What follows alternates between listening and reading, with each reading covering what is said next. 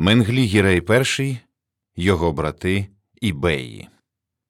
Майже сорокарічний період порівняно мирного і доволі успішного розвитку ханства закінчився зі смертю засновника династії гіреїв. В нього було вісім синів, старший з яких Девлет Яр мав успадкувати престол. Проте він помер ще за життя батька, і у 1466 році до влади прийшов другий син хана Нур Девлет, який втримався в палаці близько року. Потім його змінив шостий син покійного хана Менглі, який в своїй політиці ґрунтувався на дружбі з генуезцями, правив 1466, 1467, 1474, 1475, 1476 і 1479 1514 роки. Нурдевлет їде в Касимовське ханство, де близько 20 років перебуває у співпраці з Іваном III, повернувшись ненадовго до Криму, і навіть обіймаючи ханський трон у 1478 році. Це ханство, царство, згідно з московськими літописами, тоді налічувало менш як 20 років від дня створення. Касим, син золотоардинського хана Улу Мухаммеда, який з ряду причин побоювався замаху на своє життя, знайшов у 1446 році прихисток на Московії, де на той час князював Василь II Темний. В нагороду за віддану службу цей правитель розраховував і надалі сподівався користуватися послугами відданих йому мусульман, і вділив Касимові містечко Мещерський, мішарський городок, яке лежало в Рязанському князівстві. Землі околиць містечка почали заселяти тюрки Поволжя, які згодом сформували субетнос Касимовські татари, а містечко стали називати Касимов. Зовнішньополітичний стан Кримського ханства в перший період правління Менглі був вельми складним. Ворожу позицію взяла Велика Орда, один з найбільш могутніх та розлогих уламків Золотої Орди, розташована в північному Причорномор'ї, Нижньому Поволжі та північно-східному Прикаспії. Це державне утворення було винятково небезпечним ще й тому, що після смерті хаджі Гірея його почало підтримувати польське королівство, яке також прагнуло виходу в Чорне море і планувало захопити кримські землі в нижній течії Дністра, або ж була ще можливість використати задля цього Молдову. Політична еліта Великої Орди, яку сконцентровано в столичному містечку Сараї, резиденції її хана Ахмета, відкрито демонструвала своє невизнання Кримського ханства як суверенної держави та заявляла про своє право на його землі. Опинившись між двома огнями, Менглі Гірей намагався знайти підтримки у ворогів своїх ворогів. Він започатковує дипломатичні стосунки з Великим князем Московським Іваном III і налагоджує міцні зв'язки з турецьким султаном Мехмедом II Фатіхом, який прагнув улаштуватися в торговому порті Азак, сучасний Азов. План мало ймовірний через умови близького сусідства великоординців. Після цього, влітку 1476 року, хан вирядився в похід на Сарай, проте кримське військо побито переважними силами супротивника. Хан повернувся додому, ординці гналися за ним по п'ятах і навіть зайшли в Крим. Менглі Гіреєві довелося шукати прихистку в Османській імперії, де він і перебував до весни 1478 року. Нарешті, як побачимо пізніше, у 1479 році Менглі Гірей остаточно ствердився як хан. Він був здібним та освіченим правителем, не відчував жодних неприязних почуттів щодо іновірців, можливо, до цього спонукало його фактично європейське виховання. Є відомості про те, що ще хлопчиком батько відправив його в резиденцію консула Геної в Криму, де він і жив аж до батькової смерті. Тому він орудував італійською мовою і, що важливіше, все життя зберігав теплі стосунки з кафинцями. Ті ж йому відвзаємнювали.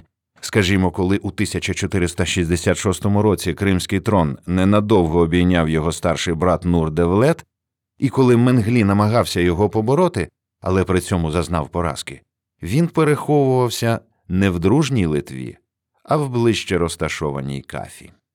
Поміж тим, в прагненні зміцнити свою владу, Нурдевлет сам наготовляв собі поразку. Як спадкоємець номінального володаря Орди Хаджі Гірея, він просив сарайського хана Ахмета узаконити його зішестя на Кримський престол. Це було цілком добровільне приниження перед попередньою володаркою Криму Ордою, яке перекреслило славетне діяння його батька. Тому Менглі Гіреєві не завдало великого клопоту переконати кримських беїв в тому, що саме він поверне Кримові його незалежний від сараю статус. Водночас чималу роль відіграла підтримка кримських італійців. Вони дали беям наздогад, що з руками і ногами стоять на боці Менглі. По цьому, без відома хан правителя, зібрано раду голів бейських та мурзинських родів, на якій прийнято, що такий немудрий хан має відступити свій престол молодшому братові. Показово, що обрання кримцями нового хана відбулось у генуезькій кафі, цілком можливо, що з огляду на безпеку. Надалі Менглі Гірей, чудово розуміючи небезпеку агресивного вторгнення в Крим Османської держави, яка нестримно розширювалася, прийняв єдино можливе і правильне рішення, запропонувавши кримським італійцям об'єднати з ним зусилля для спротиву турецькій силі. Ця угода про взаємну допомогу мала ще й важливе внутрішньокримське значення. Кафинські генуезці та Готія вже давно перебували в конфлікті, що тліє, метою якого було право володіння бухтою та фортецею Чембало, а ще смугою південного берегу, яка простягалася приблизно між сучасними Алубкою і Куруузенем. Тепер нащадки готів і давніх приходців на їхні землі, які з готами змішалися, усвідомили головну небезпеку для своєї батьківщини османську, і приєдналися до згаданого союзу, домовившись про взаємодопомогу в разі зовнішньої агресії. Але загроза ханському тронові дозрівала всередині держави. Після смерті голови роду Ширинів і тудуна генуезької кампанії Мамакбея Менглі Гірей, поминувши традицію, за нового бея призначив не старшого сина покійного хана Карамірзу, а молодшого на ім'я Емінек. На цей вибір з деяких причин наполягали кафинські генуезці, і хан не став перечити та псувати стосунки зі своїми давніми друзями. Втім, династичний конфлікт цим не вичерпався. Крім старшого, обійденого долею сина покійного мамака Карамірзи, був ще й третій претендент на посаду Ширінбея. Це був третій син Мамакбея Шейдак, підтримуваний не багатьма, але впливовими генуезцями. Не сподіваючись на іншу опору в межах ханства, він рушив до Орди, пропонуючи свої послуги щодо нагоди скинути Менглі Гірея. Шейдак не претендував на ханський престол, а просив собі лише тільки титул першого біля Бея, тепер вже майбутнього ординського хана Криму. Менглі Гірей дізнався про це, але мав геть інше невідкладне питання. Перший бей Ширінів Емінек задумав перемовини з османами, котрі, зважаючи на все, гнули до турецького впливу на кримські справи. Тому хан був змушений відсторонити Емінека, той втік на Кавказ, і планував на його місце поставити Карамірзу. Але генуезці наполягали на кандидатурі Шейдака, а коли ні, грозилися випустити Нурдевлета, котрий тоді перебував в їхніх володіннях. А на волі він вже як претендент на ханський престол був би куди більшою загрозою, ніж ординський кандидат. Він мав рівні, коли не більші по старшині права на володіння Кримом, ніж навіть Менглі, не казати вже про Шейдака. Проте кримсько-татарська аристократія, обурена таким висуванням доволі недбалого Шейдака, навесні 1475 року усунула Менглі Гірея з трону, по чому той знову був змушений шукати прихистку в кафі. На малий час ханом став його брат Айдер. Водночас вигнанець Емінек дошукував способу повернути собі титул голови ширінських емірів. Тоді він запропонував султанові Мехмеду II Фатіху свою поміч та партнерство, якщо Порта піде війною на Крим, як плату за турецьку підтримку в його боротьбі за кримський трон. Схожі ініціативи виявляли й інші супротивники Менглі в Криму.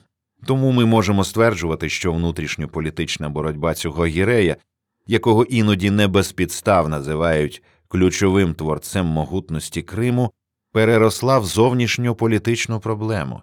Тоді турки наважилися здійснити інвазію в Крим не без надії на пряме запрошення беїв, які палали немилосердям через хана.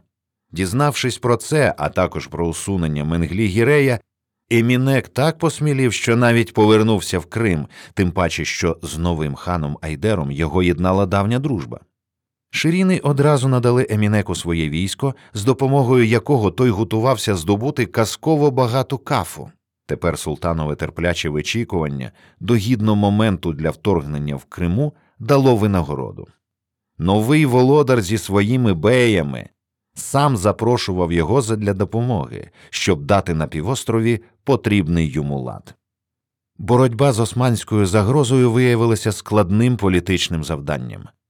Турки мали потужний козир проти Менглі, який боровся за незалежність ханства.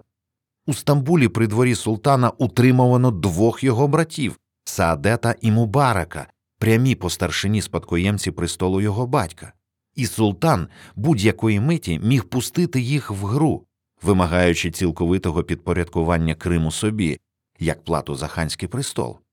Ця загроза була до краю серйозною. Султан Мехмед II Фатіх тепер планував урядити опіку над другою після Босфору протокою, яка мала велику торгово-промислову вагу Боспором, нині Керченська протока. Втім, поки що він не міг оголосити війну генуестям, які панували над східним Кримом у васалітеті гіреїв, адже хан, нагадаємо, був у союзі з ними, а також з готським князівством, яке мало під рукою низко стратегічно важливих фортець на південно-східному узбережжі півострова. Тому, оголосивши генуєстям війну, султан став би у збройний конфлікт ще й з кримським мусульманським володарем, що ніяк не вміщалося в межі шаріатського розуміння священної війни, а тільки на таку війну Мехмед і мав право вести своє правовірне військо. Втім, навесні 1475 року обставини в Криму знову змінилися. Султан дістав звістку, що Менглі Гірея усунено на сходинах кримської знаті, і що тепер хан переховується за стінами кафи. Кафа залишилась без єдиної підтримки, на яку вона могла розраховувати в разі нової облоги міста турками тобто вирушання хана з військом на її підтримку. Тому в султана з'явилась реальна нагода захопити як кафу, так і готію. Тепер султанові Мехмеду II треба було здійснити єдиний політично правильний крок зробити так, щоб відстороненому ханові підмога Стамбула стала більш потрібною, ніж московська. Для цього мало що треба було докласти, враховуючи становище, в якому опинився Менглі-Гірей, фактично оточений в кафі супротивниками Емінеком та Ширинами. Треба врахувати ще одне слабке місце зовнішньополітичної ситуації Менглі Гірея. Його дружні стосунки з московським царем, власне, такими насправді не були. Перебування Нурдевлета в Московії стало постійним фактором загрози для хана як в цей проміжок часу, так і раніше і воно не могло не впливати на його османську політику, яка з часом ставатиме поступливішою.